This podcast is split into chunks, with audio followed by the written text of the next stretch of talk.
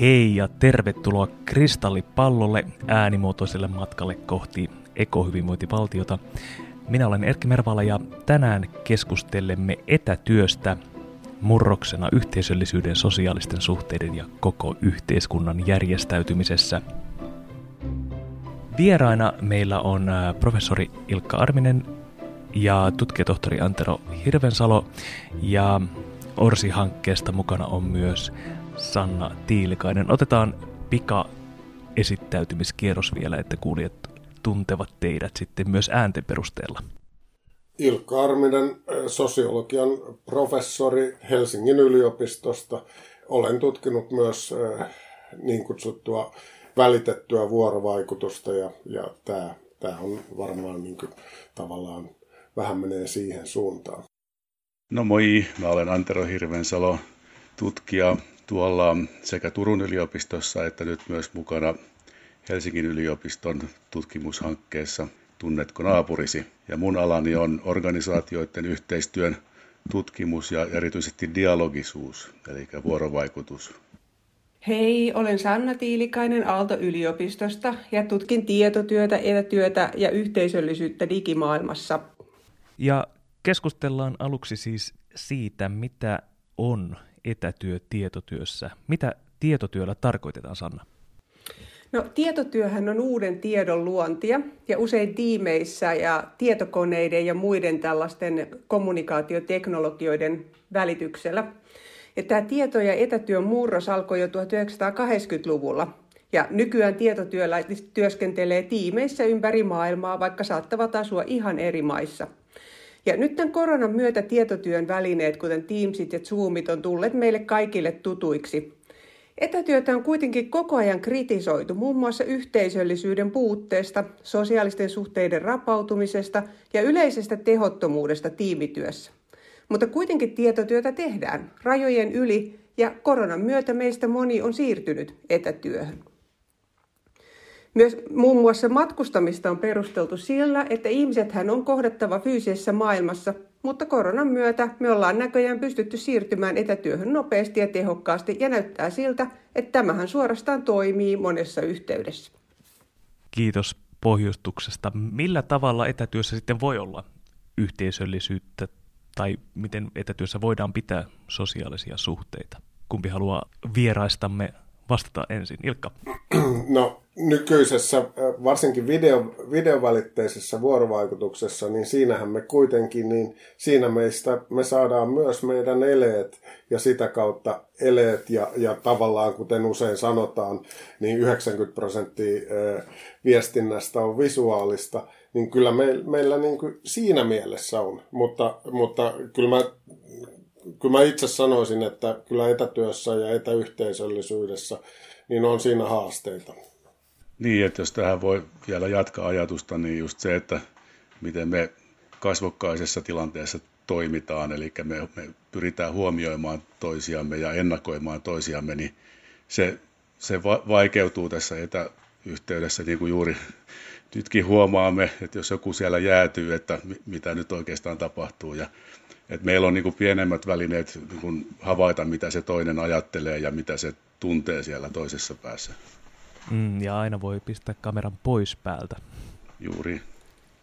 Ja minä kun olen tutkinut esimerkiksi tällaista epämuodollista vuorovaikutusta, niin siinä havaittiin, että tietotyö on helposti hyvin virallista, jos sitä tehdään näiden välineiden välityksellä. Että siitä jää helposti pois tämmöinen toisiin tutustuminen ja mukava ajanviettäminen yhdessä, jota voisi tehdä vaikka kahvikupin ääressä. Jos jatkaa riskeistä, niin kyllähän vanhoissa luokituksissa niin etätyö oli aina työhyvinvoinnin riski. Ja varmaan siinä ajateltiin juuri sitä, että sitten yhteydenpito ihmisten välillä on kuitenkin hankalampaa ja varsinkin just se epävirallinen yhteydenpito on, on vaikeaa. Toinen ehkä sitten, mikä, mikä on, on, on se haaste, on sitten niin kuin just ryhmätilanne, että, että niin kuin ryhmätilannehan kasvokkaisessa, vaikka, vaikka siinäkin, siinäkin voi olla jännitteitä, mutta, mutta niitä pystytään paremmin hallinnoimaan. Sitten tällainen ryhmätilanne niin etänä, niin se, siinä niin kuin tota, se, että ei ole yhteistä jaettua koordinaatistoa, niin se tekee tämän, tämän äh, niin kuin vaikeaksi. Et meillä on kuitenkin, me ollaan kuitenkin erillään kukin omassa etäoliossamme. Kyllä, ja siis jos ajattelee vaikka tällaisia ihan siis suuria etäkokouksia, niin siis toisaalta siinä on sitten myös tämä, että keskustelukumppanin voi laittaa myös sen kokouksen pitäjä pois päältä tavallaan, että voi mykistää ja sitten on anottava siihen keskusteluun vuoro, että siinä on myös aivan erilainen hierarkia kuin että kaikki olisi samassa huoneessa. Toi mykistäminen tällaisessa etäkokouksessa, niin se on sillä lailla erilainen kuin mykistäminen sellaisessa tilanteessa, missä oltaisiin kaikki läsnä, että tällaisessa läsnäolotilanteessa siitähän saattaisi joku vaikka loukkaantua, jos hänet mykistetään kesken kokouksen, mutta nyt meillä on oletus, että tällaisessa etätilanteessa kukaan ei loukkaannut siitä, että se on aivan normaali. Että tässä tulee esiin se, että miten erilaista on kokouksen pitäminen etäympäristössä kuin sitten fyysisen maailman ympäristössä.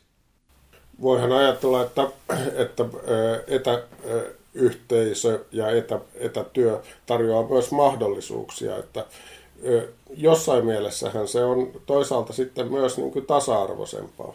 Et siinä, siinä sitten niin kuin kaikki on vaan niin kuin, ö, kasvoina ruudulla ja, ja sitten jos mennään ilman kuvaa, niin sitten, sitten me ollaan vaan siellä niin kuin teksteinä tai ääninä. Ja, ja, ja, ja tota, silloin se, se, se on kuitenkin sitten, vaikka suomalainen työyhteisö, suomalaiset työyhteisöt usein on vähemmän hierarkisia kuin ehkä jossain muualla, niin on niissä kuitenkin hierarkioita ja, ja nyt tällaisessa etäkontekstissa ehkä, se, ehkä, ehkä nämä on vielä, vielä tasa-arvoisempia kuin mitä, mitä muuten, että, että kyllä tässä on myös mahdollisuuksia. Niin ja sitten jos ollaan jossain vieläkin erilaisessa ympäristössä, kuten vaikka virtuaalimaailmoissa avatareina, niin sen jälkeen hän, jos valitsee itselleen avatari, jonka kokee ilmentävän omaa persoonansa, niin voi olla jotain ihan muuta kuin miltä esimerkiksi fyysisessä maailmassa näyttää. Ja sitten voi niin kuin, ylittää sellaisia esteitä, jotka saattaisi olla hankalia itselle fyysisessä maailmassa, joten esimerkiksi vaikka jos on jotain vammaisuutta tai jotain muuta asiaa, jonka kokee niin kuin tota, itse kiusalliseksi, niin tällaisista voi päästä täysin eroon virtuaalimaailmassa ja voi keskittyä siihen olennaiseen, eli niin työntekoon toisten ihmisten kanssa. Toi virtuaalimaailma on hyvä, hyvä linjaus, mutta toisaalta se kyllä nostaa myös jotain rajoja, koska sitten, sitten on, on, on kiinnostavaa, että vaikka just kuten Sanna hyvin sanoit, niin virtuaalimaailmassa me voitaisiin irtautua myös esimerkiksi nykyään sukupuoli on usein aika keskeinen ja ajatellaan sitten, että onko, onko, onko sukupuolten välistä tasa-arvoa. Mutta tota, virtuaalimaailmassahan se voisi olla täydellinen, koska siellä voi olla olioita, että, minkä sukupuolesta ei tiedä eikä ole välttämättä tietoa, että onko se, jos hahmolla on sukupuoli, onko se sama kuin sen taustalla olevan henkilön sukupuoli. Mutta mun ymmärrys kuitenkin on, että jostain syystä niin kuin nyt korona-aikanakaan, niin ei tällainen niin kuin virtuaalityöskentely, virtuaalimaailmojen käyttäminen, niin ei se ole kauheasti yleistynyt ja, ja sitä, sitä voisi vaikka nyt tässä miettiä, että miksi, miksi sellaiseen ei ole menty. Ei ole tullut takaisin vielä samalla tavalla Habbo-hotellit tai Second Lifeit, mitä ne aikanaan oli. Toisaalta meillä on Minecraft-yhteisöjä, meillä on kaikki nämä niin kuin pelimaailman yhteisöt, totta kai. Niissähän on jo paljon ennen koronaakin ollut viljavia, rikkaita yhteisöjä. Vähän mulla omasta tutkimuksesta on sellaista kokemusta, että varsinkin vanhemmat ihmiset kokee virtuaalimaailman teknisesti haastavampana kuin mitä tällaisen videovälitteisen yhteistyön, koska avatari täytyy erikseen liikuttaa. Jos ei sille tee mitään, se vaan seisoo aivan kuolleen näköisenä jossain nurkassa ja tota, moni sitten kokee, että puhuminen ja kirjoittaminen ja avatarin liikuttaminen on yhteensä liikaa. Mutta tulevaisuudessa tietysti kun avatarit kehittyy niin, että ne liikkuu sen mukaan, mitä ihminen liikkuu siellä ruudulla, niin sehän tietenkin ylittää sitten tämän esteen. Mutta moni nuorempi pärjää tämän asian kanssa paremmin, näin olen kuullut. Sitten toi pelimaailma tarjoaa uusia mahdollisuuksia, niin kuin sanoit, että tässä just äskettäin väitteli, väitteli Otso Hannula pelien merkityksestä tämmöisessä tietotyössä ja miten pelillisyys ohjaa vuorovaikutusta silloin, kun, kun luodaan jotain uutta, uutta projektia vaikka, vaikka ja sitten sille puitteita suunnitellaan yhteistyössä ja, ja se peli luo sille semmoiset puitteet, mitä hyvin voisi sitten siirtää tähän virtuaaliyhteyteen tai, tai niin kuin etäyhteyden kautta toteutettavaksi, että, että siinä aukeaa kyllä uusia mahdollisuuksia ihan varmasti. Joo, ehdottomasti olen samaa mieltä, että siinä aukeaa uusia mahdollisuuksia. Toisaalta omassa tutkimuksessa on tullut ilmi myöskin haasteita, eli pelillisyys ja pelit saattaa tiimityössä saada tiimin tuottamaan paljon luovempia ja hienompia tuloksia kuin ilman pelillisyyttä. Toisaalta taas se saattaa myös provosoida tiimiä niin keskittymään siihen pelilliseen ja leikki, leikkien maailmaan niin paljon, että siis tavoitteellisuus saattaa jopa unohtua. Eli esimerkiksi tässä mielessä on miettinyt, että fasilitointi voisi olla erityisen tärkeää virtuaalimaailmassa. Tässä on varmaan myös sellainen puoli, että nyt tässä sivutaan, jos ajatellaan, että miksi virtuaalimaailmat esimerkiksi on jäänyt kuitenkin jossain määrin, niiden käyttö on jäänyt rajalliseksi, niin ihmisillä on kuitenkin kognitiivisen aivokapasiteetissa on rajoitukset. Ja jollakin tavoin tällainen etätyö on kuitenkin sitten niin kuin haastavampaa, ainakin jos ajattelee esimerkiksi nyt yliopistoihmiset ja, ja muutkin, jotka, jotka opettaa etänä, niin kyllä etäopettaminen on, on vielä niin kuin sanoisiko vähintään kaksi tai kolme pykälää vaativampaa ja raskaampaa kuin tavallinen opettaminen. Ja, ja siinä, siinä on just jotenkin se, että niin kuin mukana pitäminen, ihmisten mukana pitäminen on vaativampaa. Ja, ja, ja silloin, silloin niin kuin se, että kuinka paljon ja kuinka, kuinka monia kerroksia esimerkiksi pelillisyyttä voidaan lisätä niin, että ihmiset, ihmiset jaksaa ja, ja pystyy olemaan ja pystyy toimimaan siinä, niin, niin se, se, se on jotain, mitä me, minkä kanssa me saadaan vielä ö, kamppailla. Tuossa ehkä yksi, mikä tuli tuossa aikaisemmin jo mieleen, että nyt uutisiin nostetaan esiin tällaisia hienoja juttuja, mitkä on toteutettu vaikkapa Minecraftin sisällä on, on museoita ja jopa konsertteja järjestetty virtuaalimaailmassa, mutta niissä, mitä mä oon nähnyt nyt näistä esimerkkeistä, niin hirvittävän usein kyse on jostain, joka on yhdeltä monelle, mutta siitä puuttuu se interaktiivisuus, mikä sitten vaaditaan opetustilanteessa.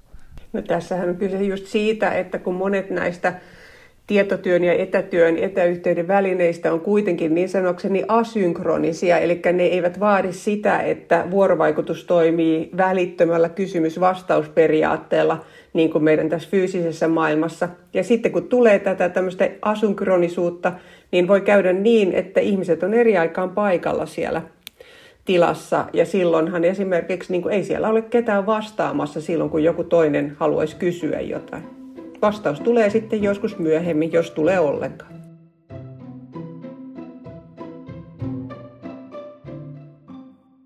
Voisiko Santero kertoa jotain siitä fasilitoinnista? Minusta jotenkin tuntuu, että se voisi nyt niin kuin edistää tätä, että miten näitä kysymyksiä voisi ratkaista. Joo, kiitos. Mielellään siitä ajattelinkin jotain, jotain kertoa, kun fasilitointi on omaa, omaa mielenkiintoa lähellä ja ja se on noussut, noussut tärkeäksi nyt tässä etä, etäkokousten aikanakin, että nyt muutamassa dialogitilanteessa, missä ollaan oltu mukana, mukana havainnoimassa, niin on, on niin kuin noussut esiin se, että fasilitoijalla on tuo tärkeä rooli ollut niissä, niissä niin kuin vaan senkin takia, että on joku, joku taho, joka tavallaan niin kuin satsaa siihen yhteisöllisyyden – syntymiseen ja, ja luo semmoista niin kuin turvallisuuden tunnetta siihen tilanteeseen, mutta, mutta fasilitointi yleensä, kun sen tehtävä on, on pitää koossa tätä vuorovaikutuksen prosessia, että, että fasilitoija sitten siellä niin kuin huomaa, että jos, jos nyt ollaan jääty johonkin jumiin tai joku asia tökkää, että miten siitä päästään sitten eteenpäin ja, ja, ja kaikki, kaikki sitten osalliseksi, nekin, jotka sitten tuppaa olemaan hiljaisia, niin tätähän se on siellä, siellä niin kuin etäympäristössäkin ja, ja sitten just tämä, että, että minkälaisiksi se muuttuu, mikä, mikä nousee tärkeäksi, niin me ollaan siitä tekemässä kohta uudenlaista tutkimusta, just niin kuin vertaillaan näitä etäkokousten fasilitointeja siihen, siihen kasvokkaiseen tilanteeseen. Niin.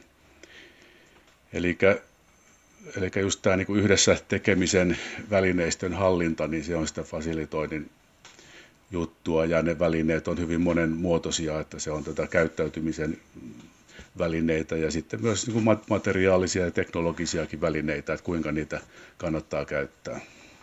Miten paljon tässä sitten tulee tämä aiemmin mainittu kokoushierarkia just, että kuka saa mutettaa, kuka saa antaa puheenvuoroja ja millä tavalla nämä keskustelut on rakennettu sitten tavallaan näiden digitaalisuuden tuomien uusien voimavarojen rajoitteiden, mitä se haluakaan muotoilla kautta?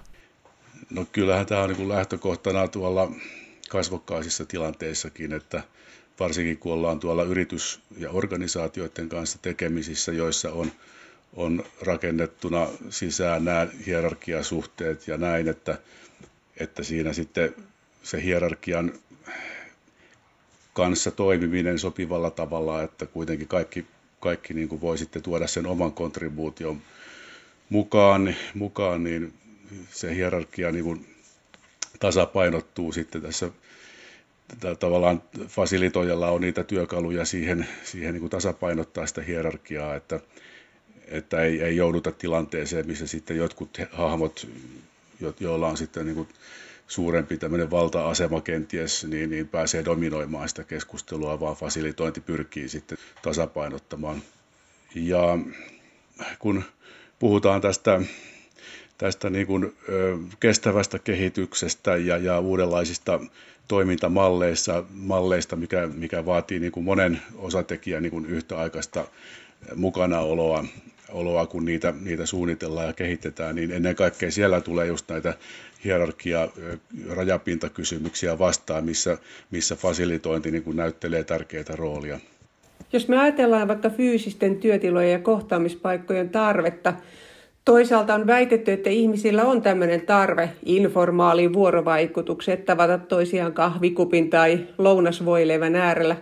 Mutta toisaalta tämä voi olla myöskin tottumiskysymys, että me voidaan tottua kohtaamaan toisemme näissä virtuaalisissa tiloissa. Esimerkiksi nyt me ollaan huomattu, että kyllä tämmöisessä pakkotilanteessa toimii itse asiassa aika mukavasti. Et mua ainakin kiinnostaa nähdä, mitä tapahtuu koronan jälkeen, että vieläkö meidän tarvitsee lentää toiselle puolelle maailmaa kokoukseen vai ollaanko me sitä mieltä, että mehän ollaan ihan mukavasti yhdessä vaikka tällaisen Teamsin tai Zoomin välityksellä?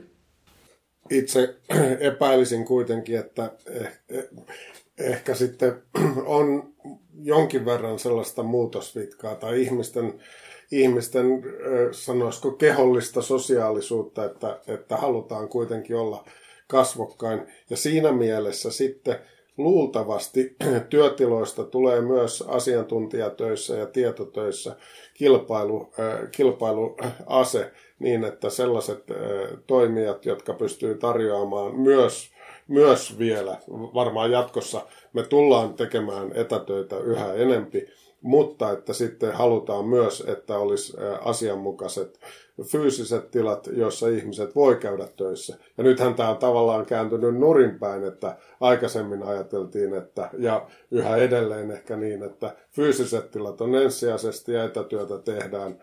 Voi olla, että jatkossa se menee toisinpäin, että on ensisijaisesti etätyötä ja, ja sitten tota, fyysinen työ on sitten sellainen niin kuin kilpailuetu, jossa sitten ihmiset voi käydä, käydä niin kuin nauttimassa ö, työkavereiden näkemisestä ja ehkä sitten välillä ö, kokouksissa, jotka nyt sitten on vaihtelevassa määrin nautinnollisia.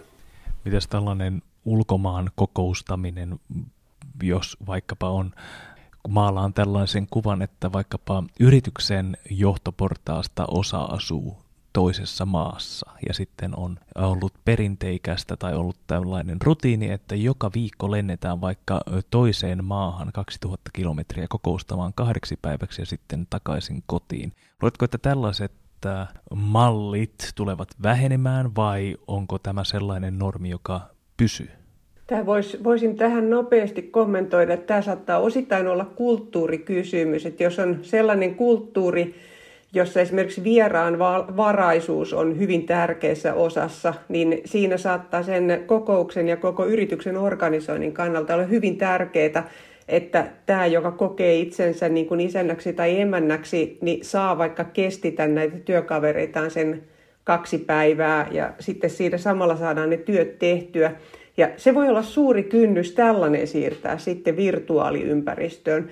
Mutta toisaalta, jos on ihmisiä, jotka tuntee toisensa ja nämä tämmöiset kulttuuriset tota, erilaisuudet on tasoteltu ja sovittu, niin sellaisessa yhteydessä saattaa olla, että voisi olla mahdollista siirtää ne kahden päivän kokoukset myös virtuaaliympäristöön. Sanoisin, että paljon riippuu kulttuurista ja taas kerran voisin kuvitella, että fasilitointi olisi tässä tärkeässä niin kuin, roolissa, että päästäisiin tässä asiassa eteenpäin.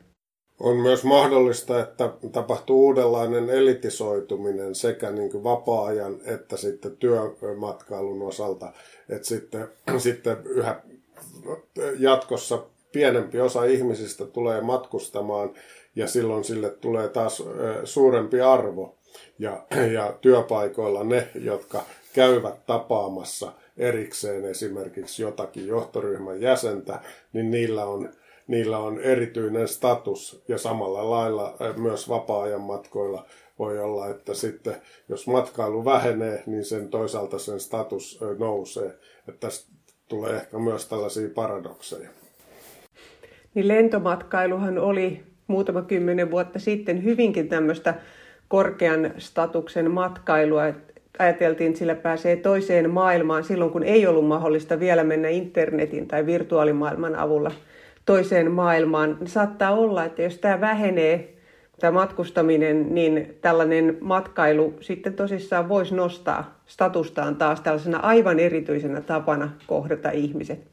Tästä niin kuin rakenteiden muutoksesta vielä voisi vois sitä jatkaa, että mitä nyt sitten ehkä niin kuin näkyy tässä niin omakohtaisen kokemuksen kautta niin kuin tämmöinen urbanisaation vastainen vastakkainen liike kenties saattaa sitten syntyä, syntyä tavallaan niin kuin paluu tämmöiseen kyläyhteisöön, että tässä kun kun meillä naapurissa on tämmöinen pieni kyläyhteisö, joka sitten on muuttunut ehkä vielä tärkeämmäksi nyt poikkeusaikana, niin, niin tavallaan siinä syntyy niitä sosiaalisia kokemuksia sitten, jotka muuten työelämässä puuttuu, että, että, että tarvitaan se oma kokemus, että ihmiset on oikeasti niin kuin olemassa siinä, eikä, eikä sitten tuolla digitaalisen etäisyyden päässä, niin, niin se voi olla, että tästä niin syntyy semmoinen paluu ehkä niin kuin uudenlaisiin yhteisöihin, jotka palvelee sitä sosiaalista tarvetta ja ne voi, voi niin kuin siirtyä sitten niin kuin mihin vaan, että tämmöinen deurbanisaatio kenties.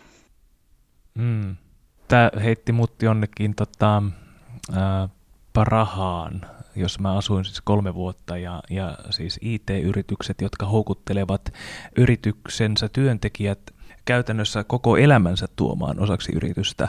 Siellä on lastentarhat ja pelikoneet ja keittiöt ja baaritiskit ja kaikki tällaiset ja jopa niin kuin järjestetään asuin mahdollisuudet mahdollisimman lähelle sitä työpaikkaa. Tämä kehitys olisi tavallaan juuri täysin 180 astetta toiseen suuntaan.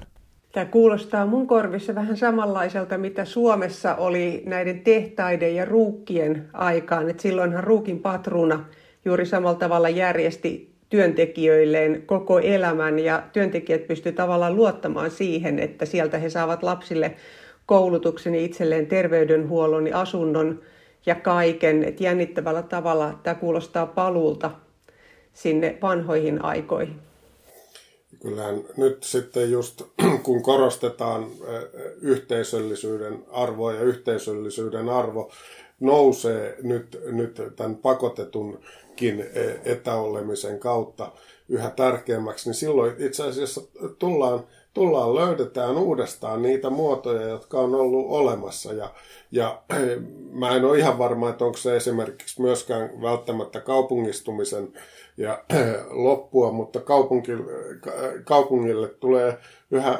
niin kuin kaupungin osayhteisöt muuttuu yhä tärkeämmiksi. Ja, ja sitten taas työyhteisöt, ää, tota, mäkin mietin sitä joskus, kun mä olen ollut vierailijana tietotekniikka-alan tutkimuskeskuksessa, niin kyllähän se oli viehättävää, kun siellä sitten niin kuin aloitettiin yhteisellä aamiaisella ja, ja si, si, siihen nimenomaan tuotiin sellainen, niin kuin, että rakennettiin sitä yritystä yhteisönä tai yrityksen ikään kuin osastoa, missä, mikä oli se yksikkö, niin, niin nyt tulee niin kuin uudenlaiset työyhteisöt ja, ja sitten kaupungin osayhteisöt ja muut, muut vastaavat yhteisöt ehkä nousee entistä enemmän. Ja tästä heräsi semmoinen ajatus, että jännittävällä tavalla minäkin olen nähnyt, miten tämä tämmöinen kaupunginosa yhteisöllisyys ja etätyönteko saattaa sekoittua, että kun esimerkiksi minun asuinalueella on ihmisiä, jotka tekee tietotyötä, niin olen nähnyt tuolla kadullakin, että joku on aivan selvästi kokouksessa luurit päässä, mutta samalla saattaa tehdä sitten pientä tämmöistä lastenvaatekirpparikauppaa muovikassista siinä kadulla, että jännittävällä tavalla sitten työnteko ja elämä alkaa uudestaan sekoittua vähän samalla tavalla kuin mitä esiteollisen ajan maaseudulla ja maataloissa. Ja tämä on mielenkiintoinen haaste myös, myös sitten uuden, uusien kaupunkialueiden suunnittelulle, että minkälaisia haluamme, haluamme, että ne sitten tulevaisuudessa olisi eh, niin kuin kestävällä tavalla uusia. Ja eräs esimerkki, missä itse olen ollut mukana tutkijan roolissa, on tuo Espoossa oleva tämmöinen puhdas ja älykäs Kera-projekti, Keran alue, jonne suunnitellaan tämmöistä uudenlaista kestävää aluetta ja, ja sitä luodaan, luodaan niin kuin juuri suhteessa siihen, että, että minkälainen se tuleva, tuleva kiertotalouden alue ja, ja kestävällä mallilla oleva alue, miten se halutaan toimivan. Ja, ja siinä on mukana niin kuin julkisia ja yksityisiä toimijoita ja siinä on asukkaita mukana, että se on tämmöinen hyvin laaja systeeminen innovaatiohanke, mikä on hyvin mielenkiintoinen just tässä niin kuin tiedon, tiedon rakentamisen tai tiedon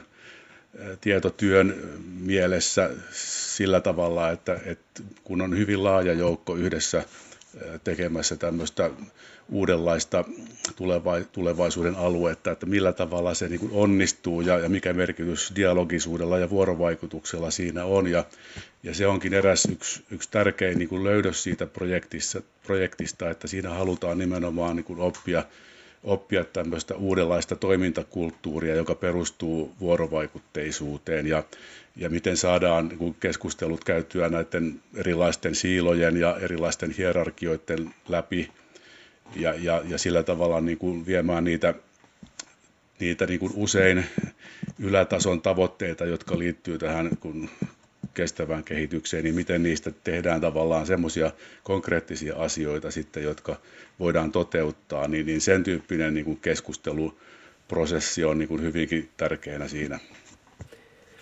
Kuulostaa jännittävältä toi kerran alueen kokeilu. Siinähän ilmeisesti ihmiset eivät ole samassa yrityksessä töissä, vaan he on niin kuin ihmisiä, jotka muuten vain haluaa asua sillä alueella. Se on sillä lailla vähän erilainen kuin mitä Erkki puhui tuosta Prahasta, jossa perustetaan yhden yrityksen työntekijöille alueita vähän niin kuin vanhoissa ruukeissa. Et nyt heräsi semmoinen ajatus, että voisiko näitä ajatuksia jotenkin yhdistää. Toisaalta ihmiset haluaa tavata kavereitaan, toisaalta siitäkin on etua, jos he asuvat työpaikan ympäristössä.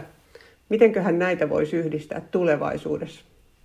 Mä yhden, yhden vielä heittäisin tuohon päälle työnantajan vastuun, koska tämä on myös tämmöinen, että etätyö on joissain yhteyksissä myös ollut tällainen, jossa työnantajalla on vähemmän vastuuta siitä etätyöntekijästä ja ei tarvitse välttämättä tar- tarjota niin paljon työntekijälle.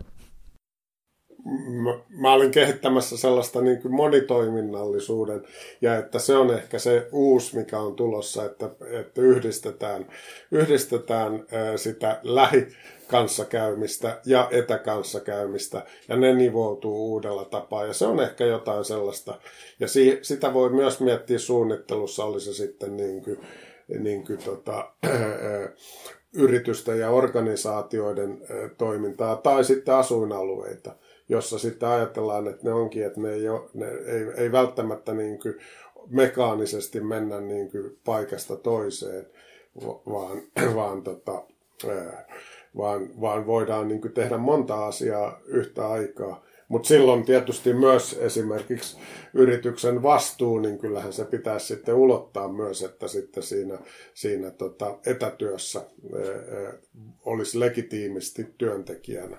Mm, koska siis, no mä seuraan hirvittävän paljon niiden kiutisointia, niin sieltä aina löytyy näitä esimerkkejä, ähm, että tulee välillä sellainen olo, että etätyö ei ole oikeaa työtä ja moni on kokenut myös Suomessa tätä arvostuksen puutetta ehkä etätyölle ennen koronaa, että sitä on ajateltu, että no, sinähän olet siellä kotona, että eikö se ole sama asia kuin olet lomalla. Ja nyt tämä asetelma koronan myötä on sitten ehkä muuttumassa, mutta onko suhtautuminen etätyöntekoon ää, erilaista? Tota, jos mä saan tuohon vielä sanoa, että tässä on myös sellainen jännittävä asia, että tavallaan etätyöhän on ollut olemassa jo hyvin pitkään, koska hyvin suuri osa siitä työstä, mitä on tehty työpaikoilla, on itse asiassa ollut etätyötä, jossa, jossa on oltu etäyhteydessä sitten, tota, oli ne sitten sähköpostin tai puhelimen tai sitten erilaisten internet-sovellusten kautta. Mutta ihmiset on koko ajan tehnyt suuren osan työajastaan etätyötä. Ne on tehnyt etätyötä työpaikalla. Ja nyt, nyt tota, koronahan on osoittanut, että, että etätyö oikeastaan toimii, koska se on toiminut jo ainakin viimeiset kymmenen vuotta hyvin vahvasti jo näillä fyysisillä työpaikoillakin. Mutta sitä ei ole vaan ajateltu. Eli etätyön kotipesä on tavallaan siirtynyt niin kuin sieltä työpaikoilta koteihin, mutta niin. se etätyö on pysynyt ikään kuin vähän samana. Mutta toi, mikä Erkki heitit tuohon, tuo kysymys siitä, että mikä on yritysten vastuu jatkossa, muuttuuko se, että on todella tärkeä kysymys. Ja, ja ehkä sitten, jos sitä tarkastelee nyt vaikka tämmöisen niin kuin laajan yhteiskunnallisen murroksen kautta, mitä nyt on tapahtumassa monella, monellakin tavalla, että et, et niissähän korostuu sitten taas se niin kuin yksilön oma toimijuus, että, että miten me haluamme niin kuin muuttaa maailmaa kestävämpään suuntaan. Ja niin, niin, niin siinä suhteessa niin voi olla, että, että nämä, nämä niin kuin poikkeusasiat tavallaan niin kuin ajaa, ajaa niin kuin enemmän semmoiseen niin kuin yksilölliseen vastuunottoon ja, ja se toimijuuden, toimijuuden tavallaan niin kuin muutokseen, että, että se on todella mielenkiintoinen niin kuin nähdä, mihin se, mihin se vie. Hmm, tästä voitaisiinkin nyt rakentaa siltä tuonne kestävän kehityksen suuntaan. Millä tavalla etätyö sitten ää, säästää päästöissä tai, tai ää, autokilometreissä, joita ei koskaan ajeta, kun voi tehdä töitä kotoa käsin. Onko, onko siitä jo jonkinnäköistä konsensusta olemassa, että millä tavalla, millä tavalla etätyö olisi tai ei olisi kestävämpi ratkaisu, esimerkiksi ilmaston kannalta? No sehän on itsestään selvää, että jos jätetään matkustuskilometrejä väliin, niin se tietenkin vähentää päästöjä. Toinen, mistä on viime aikoina puhuttu vähemmän, on se, että tietenkin kun me tehdään työtä digitaalisilla välineillä, niin meiltähän säästyy paljon paperia ja printtausta. Ja tota, musta ainakin vaikuttaa, että viime aikoina ihmiset on enemmän ja enemmän tottunut siihen, että monia asioita ei enää tarvitse oikeasti printata, että ne voi lukea sieltä vaan ruudulta. Et joskus on sitten joku asia, joka on ihan hyvä ottaa fyysiseksi paperiarkeksi käteen, mutta enemmän ja enemmän asioita voi olla vain ruudulla ja se riittää. Yksi asia tietenkin voi olla esimerkiksi työpaikkalääkärit. Nyt on siirrytty enemmän ja enemmän etävastaanottoihin, että jos ei tarvitse käydä fyysisesti siellä lääkärin luona, niin siitäkin tietysti saattaa tulla jonkinlaisia säästöjä, kunhan vaan ne sairaudet sitten huomataan ajoissa eikä jouduta sitten tekemään esimerkiksi suurempia hoitotoimenpiteitä myöhemmin. Mä hiljan luin äm, tämmöisen koontitutkimuksen, jossa oli käyty just läpi esimerkiksi just tätä työmatkaliikenteen vähentämistä ja näin edespäin, niin, niin se, että mikäli näillä työpaikoilla pidetään yllä sitä mahdollisuutta tulla sinne töihin ja sitten ihmiset ovat tällaisia seka etätyöntekijöitä siinä mielessä, että tehdään kotitöitä, tehdään ö, toimistotöitä, niin ö, joissain tutkimuksissa tämä jopa lisäsi sitten hiilidioksidipäästöjä. Siinä oli useita eri syitä sille, että se tavallaan oli pidettävä tämä työpaikka kuitenkin työpaikan olotiloissa, siihen meni sähköä, siihen meni lämmitystä ja näin edespäin, ja sähkö- ja verkkoyhteydet ja kaikki tällaiset, ää, mutta sitten myös tämä työmatkaliikenteessä et kuitenkaan välttämättä tule niitä säästöjä, mikäli sitten työmatkan aikana esimerkiksi olisi, tai työmatkan varrella on käynyt kaupassa, niin sitten tämä kaupassa käynti tapahtuu joka tapauksessa, mutta ilman, että siellä työpaikalla kävisi.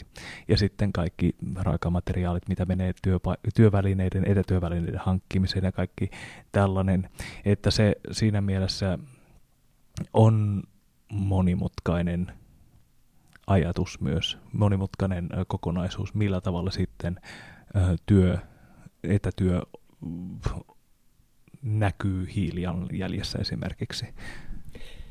Tässä asiassa mä tavallaan toivon, että tämä olisi pikkasen niin kuin siirtymäkauden haaste, että kun me ei olla enää pelkästään siinä lähityömoodissa, ei me olla myöskään täysin etätyömoodissa, eikä me oikein tiedetä, miten me tulevaisuudessa tätä yhdistellään, niin nyt me ollaan tilanteessa, missä meidän pitää ylläpitää kahta järjestelmää. Sehän on tietenkin väistämättä sitten niin kuin tämmöistä enemmän päästöjä tuottavaa kuin sit se, että me lopulta päädytään johonkin. Toinen juttu on se, että mun on ainakin hankala tällä hetkellä vertailla eri työn tekemisen näitä ympäristökustannuksia.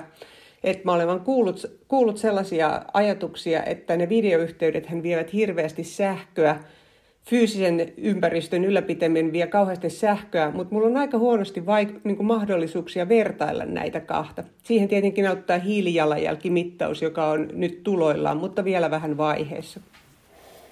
Ja hiilijalanjälkimittaukset on kyllä hankalia. Nythän, nythän tota, tällä hetkellä esimerkiksi korona-ajalta tiedetään, että jätteiden määrä on lisääntynyt. Ja siinä mielessä ei ole ihan selvä, että onko kuitenkaan korona-aika ei ehkä ollut ihan kaikilta osiltaan ympäristön kannalta siinä, siinä on ollut joitakin asioita, joissa on selvästi niin kuin, nimenomaan matka, matka- ja matkailupäästöt on vähentynyt, mutta sitten kuitenkin taas toisaalta on syntynyt toisen tyyppisiä päästöjä. Että tota, se ei ole ihan niin ykselitteistä tämä, tämä, tämä tällaisena konkreettisena esimerkkinä.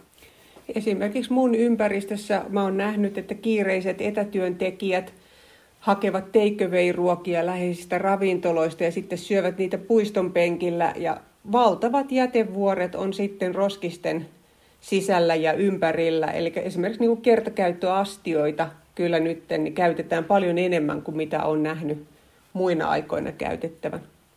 Sitten tuo kysymys on mielenkiintoinen siitä, että miten käy ajankäytölle, että säästyykö aikaa, kun emme matkusta ja, tai tai tota, miten me käytämme sitten sen ajan, ajan etätöissä, että, että siitä on ehkä niin kuin monia kokemuksia, että tuntuu, että työmäärä vaan tuntuu lisääntyvä, lisääntyvä ja kokouksia on yhä enemmän, enemmän ja enemmän kuin niitä on tällä tavalla helppo pitää. Että.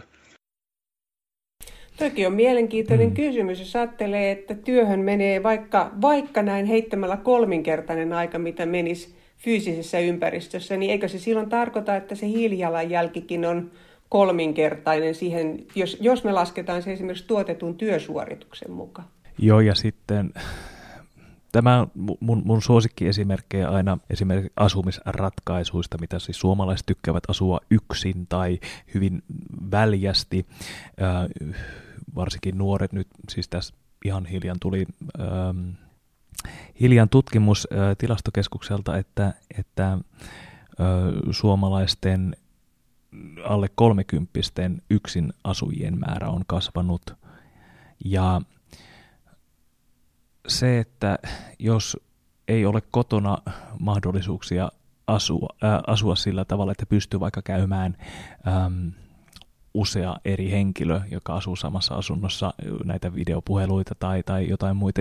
Jos on vaikka liikesalaisuuksia tai jotain muita tällaisia kokouksissa, niin se myös vaikuttaa sitten siihen, millä tavalla me minkälaisiin asuntoihin päädymme. Meillä pitää olla vaikka kaksi erillistä huonetta, jossa kummassakin voidaan käydä ää, sensitiivisiäkin videopuheluita työasioihin liittyen, mutta eihän tämä pelkästään ole työasioihin. Tämä, on, tämä liittyy terapiassa käymiseen, tämä liittyy kaiken näköiseen yksityisyyteen ää, liittyvään video- ja ääniviestintään, että minkälaisen arkitulevaisuuden me tässä rakennamme tämän kriisin jälkeen ja aikana. Se tulee vaikuttamaan niin monen eri asiaan, että tällä hetkellä on ehkä vaikea ennustaa sitä, että mikä se työn osuus siitä sitten myös on.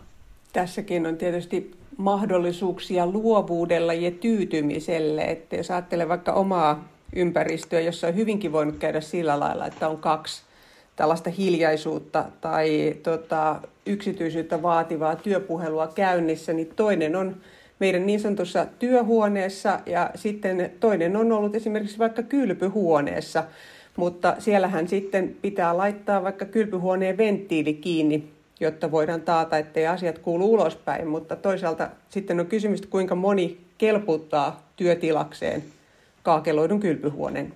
Sehän, sehän voi olla vaikka kuinka luova, luova tuo kylpyhuone, että muistan, kun oma isäni tykkäsi istua ammeessa ja siellä niin kuin harrastaa kaikkea luovaa, luovaa niin kuin kirjoittaa tai sanella runoja tai puheita, että kyllä mä uskon, että se, se riippuu sitten siitä omasta, omasta niin kuin joustavuudesta sitten asettua erilaisiin uusiinkin tiloihin. Että.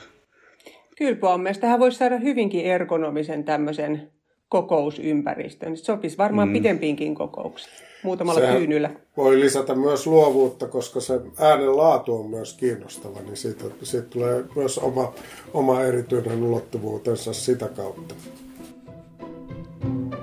Ja näin jakson lopuksi voitaisiin vielä hetki keskustella siitä, mitä nousi tämän työ, etätyö tietotyökeskustelun aikana ää, mieleen ja ehkä miettiä millä tavalla, millaisia tulevaisuuden näkymiä meillä on.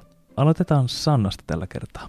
Mulle heräsi taas kerran ajatus siitä, että ihminen kun toimii helposti sillä lailla, että jos hän tekee yhden asian ja huomaa, että hei, tämähän toimii, niin hänellä on vähän taipumusta tehdä helposti lisää samanhenkisiä päätöksiä sen pohjalta – Joten minun kristallipallo tässä kohdassa ehdottaa, että entäs jos tästä avautus ikkuna vapaaehtoiseen ja luovaan elämän käytäntöjen uudelleen arviointiin ja järjestämiseen. Jos me voidaan tuosta vaan siirtyä fyysistä kohtaamista digikohtaamiseen tai sitten työpaikan kokoushuoneen tuolista kylpyammeeseen, joita aikaisemmin olisi pidetty ehkä huonompina vaihtoehtoina. Ja nyt me ollaan sitä mieltä, että hei, tämähän toimii, tämähän on luovaa, tämähän on jännittävää ja uutta. Niin mikä muu vapaaehtoinen uudelleenjärjestäminen ja päästöjen vähentäminen voikaan olla tulevaisuudessa mahdollista? Entäs Antero? No tästä on helppo jatkaa. Mä itse pidän tosi tärkeänä, että tämmöistä tilaisuutta tai tilannetta voidaan lähestyä lähestyä luovalla tavalla myöskin ja, ja miettiä sitä, että mikä olisi tämmöinen toivottava, toivottava tulevaisuus. Ja mä uskon, että, että kun me ollaan, ollaan niin kuin tehty töitä ymmärtääksemme niin kuin sitä, että kuinka, kuinka me ihmiset keskenämme teemme yhteistyötä ja, ja mistä syntyy, syntyy se uusi tieto, joka on, on tämän, tämänkin keskustelun teemana, niin, niin kuin sen osaamisen sitä osaamista pitää karruttaa lisää ja nyt sitten vielä enemmän sitten näiden teknologisten mahdollisuuksien niin kuin valossa, että mitä me voimme tehdä, tehdä niin kuin uudella tavalla ja vielä mikä sitten ihmisille on, olisi luonteenomasta. Että mä näen, näen sillä tavalla, että toivon, että se kristallipallo näyttää, näyttää niin kuin hyvää suuntaa meille eteenpäin. Tota, voisihan tässä ajatella myönteisenä skenaariona, että ihmiset oppivat ja hyväksyvät etätyön ja etä- ja digityöstä tulee etualainen vaihtoehto ja ihmisten välisestä kanssakäymisestä, fyysisenä kanssakäymisenä tulee luksusta ja ilonlähde. Ja kyllähän tämä voi olla sitten myös niin kuin ekologisesti askel parempaan. Ehkä me tullaan tulevaisuudessa arvostamaan toistemme kohtaamista vieläkin enemmän. Ja ehkä jopa vielä toisia ihmisiä sitä kautta. Tähän on hyvä lopettaa. Tällainen oli Kristallipallot tällä kertaa. Mukana vieraina professori Ilkka Arminen, tutkijatohtori Antero Hirvensalo ja Orsin tutkija Sanna Tiilikainen Aalto-yliopistosta ja minä olin Erkki Mervaala Suomen ympäristökeskuksesta Sykestä. Ensi kerralla jotain aivan muuta. Hei hei!